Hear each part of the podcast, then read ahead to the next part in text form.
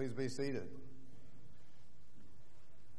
And if you like, you can open your Bibles to John's Gospel, chapter 21. We're going to look at verses 15 through uh, 22 today, 15 through 22, as the Lord Jesus reclaims and reestablishes Peter, the apostle, after a terrible failure of rejecting him and denying him three times prior to Christ's crucifixion. This is one of the several appearances the Lord Jesus made uh, to individuals after he was resurrected from the grave. And this entire chapter is devoted to Peter's reclamation, to the Lord Jesus lovingly and tenderly bringing him back into the fold. If you read the first 14 verses of this chapter, you'll find that Peter returns to his old life. He goes back to fishing, and uh, Jesus pursues him. In fact, that day that they fished, he caught nothing. Very similar to the beginning point of Christ's ministry when he met with Peter, and Peter had caught nothing all night fishing. Well, here in chapter uh, 21, the same thing happened again. And I think it demonstrated the emptiness of life that Peter would face away from Jesus. And of course, you remember Jesus showed up on the shore and asked them, the guys in the boat, Do you have any fish? And they said, No. And then the Lord Jesus says, Well, cast your net on the other side of the boat. And they did, and they brought in 153 fish. They came to the shore where Jesus had breakfast ready for them. And in verse 15, Jesus begins his interaction with Peter. Jesus has come to reclaim and restore him. How many times have we needed Jesus to come and reclaim and restore us after we failed? Sometimes we fail again and again, and we wonder, does the Lord Jesus want me to come back to him? Of course he does. And he demonstrates that in Scripture by coming after us. He doesn't wait for us to come to him. So Jesus will speak to Peter about three things in this episode of reclaiming and restoration. Number one, his foundation. Number two, his future. And number three, his focus. His foundation, his future, and his focus. That'll be our outline for a few moments this morning in this passage before we pray and prepare to take the Lord's Supper. In fact, let's pray right now and ask God to bless our time together. Lord, I pray now that the words of my mouth and the meditations of my heart would be pleasing in your sight, O Lord, our strength and our Redeemer. Father, we desire to see Jesus and Him only. We pray that you would move on our hearts as we study your word and that you apply it to our lives, that we might leave here knowing you for the first time or just knowing you better. Lord, bless our time of study today, we pray. In Jesus' name, amen. Well, I want you to notice first, Jesus has a tendency to challenge Peter about his foundation. And what I mean by that is what makes Peter tick? What's at the bottom of Peter? He begins by asking Peter the same question three times in verses 15 through 17 Do you love me? In fact, the first time he says, Do you love me more than these? We don't know what these are. It could have been all the fishing tackle, and uh, Jesus was making reference to what Peter did for his livelihood before he met Jesus. It could have meant more than these, meaning the other disciples. Not all the disciples were present at this time, there were about seven there. Jesus says, Do you love me, Peter? You know, Peter denied the Lord three times. And most scholars believe that's why Jesus asked the question three times. Earlier, the Lord made it clear to Peter that he would serve as a bedrock or a foundation for Christ's church. In Matthew 16, when Jesus said, Who do people say that I am? And Peter spoke up and said, You are the Christ, the Son of the living God. And Jesus went on to say, I tell you, you are Peter, and on this rock I will build my church and the gates of hell shall not prevail against it. Peter would play a major role in getting Christ's church established. We see that on the day of Pentecost as Peter stands and preaches to thousands of people the gospel.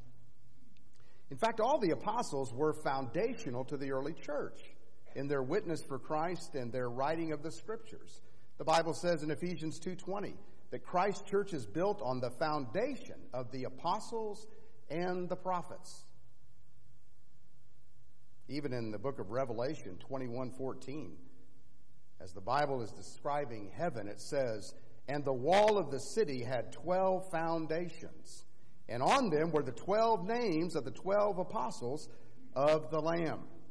So Peter would function as a rock or a foundation, but his character had to catch up with his service. You see, Peter was proud and somewhat self sufficient. On another occasion in Luke 22, prior to Christ's crucifixion, Jesus said, Simon, Simon, Satan has desired to sift you like wheat. But I have prayed for you that your faith may not fail. And when you have turned back, or when you have repented, strengthen your brothers. Peter spoke up and replied, Lord, I'm ready to go with you to prison and to death. And Jesus answered, I tell you, Peter, before the rooster crows today, you will deny me three times. You'll deny that you even know me. See, Peter thought Christ was his foundation. But Peter was trusting in himself. More than Jesus prior to the crucifixion. Self sufficiency can creep in. Peter said, Lord, if all the others forsake you, I won't do that. I'll be there for you. And of course, he wasn't. The Bible says, Let him who stand take heed lest he fall. We read Psalm 30 today, and a part of that is the discipline of David. And did you notice verses 6 and 7? David at one point says, As for me, I said in my prosperity, I shall never be moved. He goes on to say, By your favor, Lord, you made my mountain stand strong. You hid your face, and I was dismayed. Even David had to learn these things. I believe Peter believed in Jesus. I believe Peter admired Jesus. And I believe that Peter, to some degree, loved Jesus at this point. But admiration, ladies and gentlemen, and even support is not enough for Jesus Christ. He wants full, complete, unhindered devotion.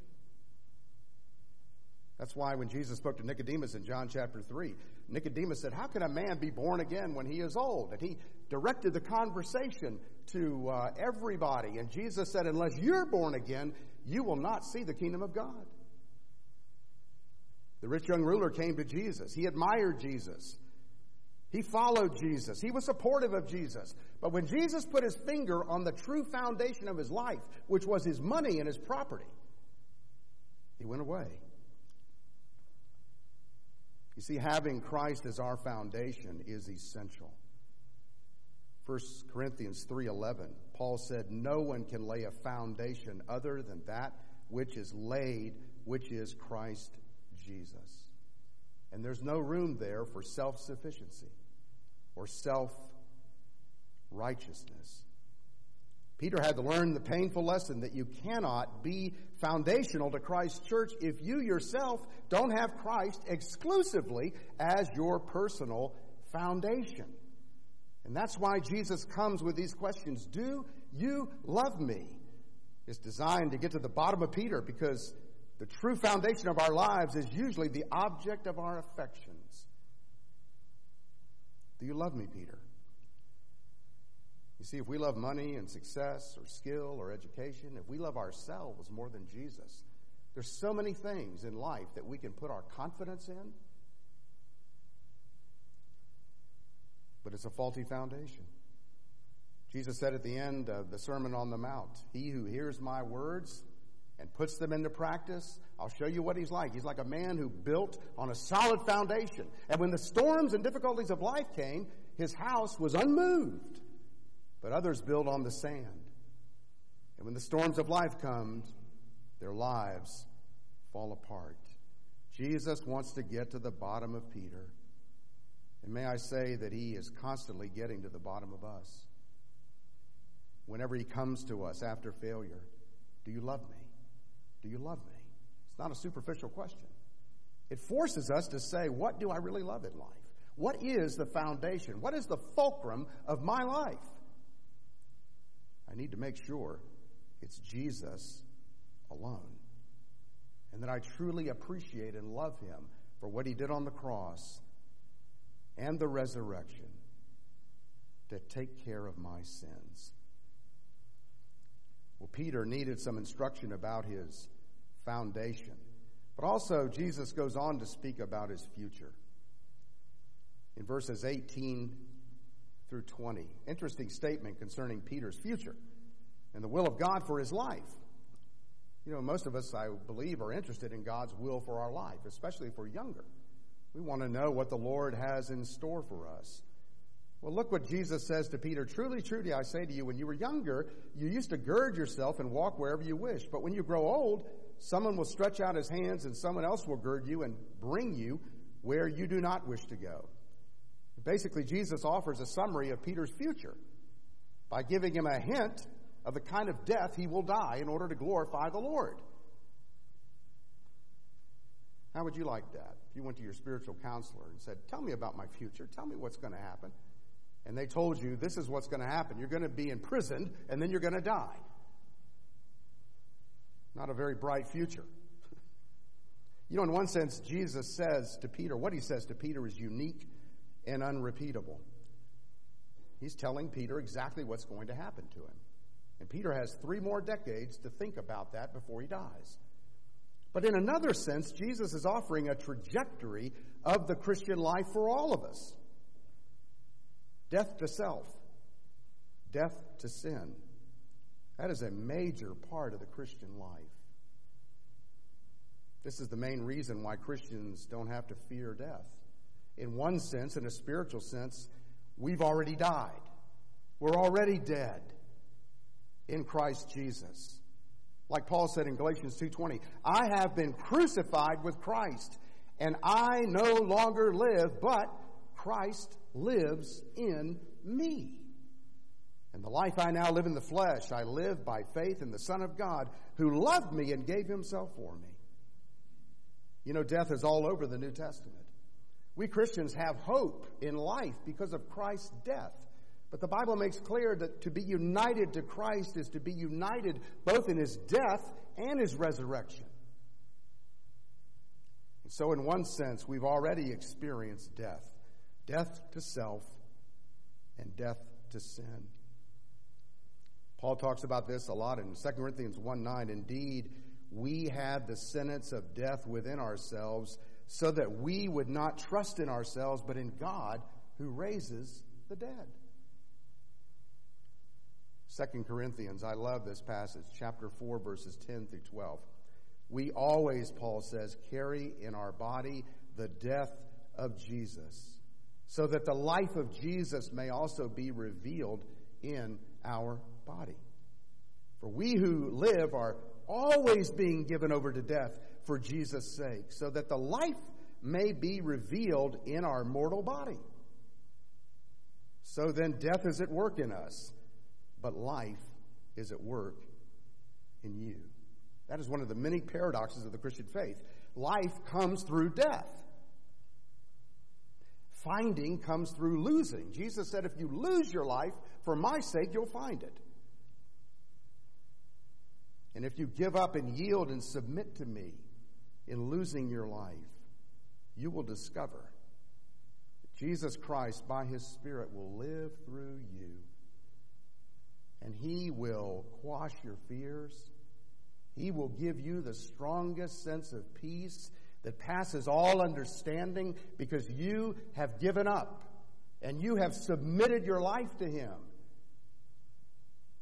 And it doesn't matter what happens in the future because God has you in His hand and Christ is living in you. And there's a real peace and selflessness about that. Our life doesn't belong to us. Our purpose is to glorify God, and such a purpose will ultimately be discovered as we die to ourselves every day and subsequently seek to follow Christ by faith in every sphere of our lives. That is our future.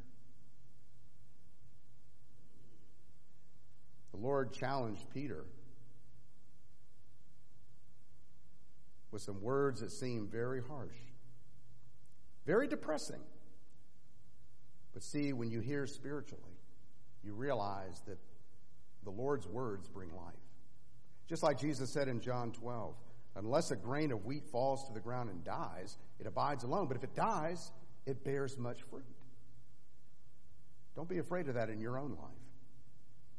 The secret to living is dying. If we die to ourselves and die to our sin, we come alive in Jesus Christ when we depend upon Him by faith. You see, the key words are the glory of God and follow me. The specifics of the will of God for your life may never be fully known to you, but it really doesn't matter as long as you're following close to Jesus and seeking to glorify God in your thoughts and words and deeds. Whatever takes place, the Lord will give you a sense of peace and a sense of stability to walk through it. And if there's anything that Peter needed here, was a sense of stability. He thought he was stable in and of himself, but he realized just how unstable he was. And in the beginning, Peter would stand up and say what he would do, what he could do for Christ, but here he is humbly saying, Lord, I don't know. You know. Do I love you? I don't depend on my estimation of myself anymore. I depend on you. Well, Jesus challenged him with his foundation, his future, and then his focus in verses 20 and 22. Peter turned around and saw John, and it's interesting words. After his reinstatement by the Lord Jesus, we find that Peter is interested in what the Lord's plan is for his friend and fellow disciple, John. What about this man? Even a proper foundation and a clear understanding of our future, we can drift and lose focus. Some people are always asking unimportant questions to the point that their mission in life fails to receive the proper amount of interest and energy. Jesus once again gives a gentle rebuke. Basically, Peter, mind your own business. mind your own business. If I want him to remain until I come again, what is that to you? You follow me. You see, Jesus' words impress upon Peter's mind the fact that Curiosity about John's or anyone else's future must make way for obedience to the Lord and his all important command Follow me, feed my lambs, shepherd my sheep, feed my dear sheep. That is your lot, Peter. And there should be a holy disinterest with what the Lord is doing in your fellow man. You understand what I mean by that. We ought to be able to rejoice in what God is doing with someone else. But too often Christians look over the fence and say, Why did this happen to me? Why not them? And why do they have this and I don't? And we ask those questions over and over because our focus is not on Jesus Christ and the stability that He gives us as a firm foundation and the certainty that whatever His plan is for our future, it's a good plan. Jeremiah 29, verse 11 I know the plans I have for you, says the Lord plans for your welfare and not for evil, to give you a future and a hope. Psalm 32, verse 8 I will instruct you, the Lord says, and teach you in the way you should go. I will counsel you with my eye upon you. And that's why the writer of Hebrews says, fixing our eyes on Jesus, the author and the finisher of our faith. You can't run a race if you're looking to see where your opponents are in the race. You run a race by looking forward, straight forward, as the Lord leads you. You know, it's interesting that after the Lord did this and Peter was reinstated, you come to 1 Peter, his letter, 1 Peter chapter 2 verse 4. And Peter says this, and coming to him, Jesus, as a living stone which has been rejected by men, but is choice and precious in the sight of God, you also, as living stones are being built up to a spiritual house, for a holy priesthood to offer up spiritual sacrifices acceptable to God through Jesus Christ. The Lord took Peter's life, and after he was undone and after he was humiliated, and he didn't even show up when Christ was crucified, Peter identified himself as a witness of Christ's sufferings and his resurrection. Historians tell us that when they took Peter to put him to death, he asked to be crucified upside down because he didn't want to be mistaken as to try to show himself somehow in league with Jesus. He didn't see himself worthy. But he went to his death with confidence, with the foundation of Christ Jesus, and with a sure and certain hope that he would stand faultless and sinless before a holy God. How about you this morning? What is the foundation of your life? Is it Christ? Or is it something or something else? Have you embraced the future God has for you? You know, Martin Luther King Jr. said if a man isn't ready to die, then he's not really ready to live. You have something to die for, you've got something to live for. And that's only in Christ Jesus. Are you maintaining your focus? Where's your focus? Where's your eye? If it's on anything but Jesus, ask the Lord to redirect it. And if you've never embraced Jesus Christ as your Lord and Savior, I invite you this morning to ask Him to come into your heart. Trust Him by faith and watch what He begins to do in your life. Let's pray together. Lord God, we thank you for the Apostle Peter. And we thank you for this very touching episode in his life.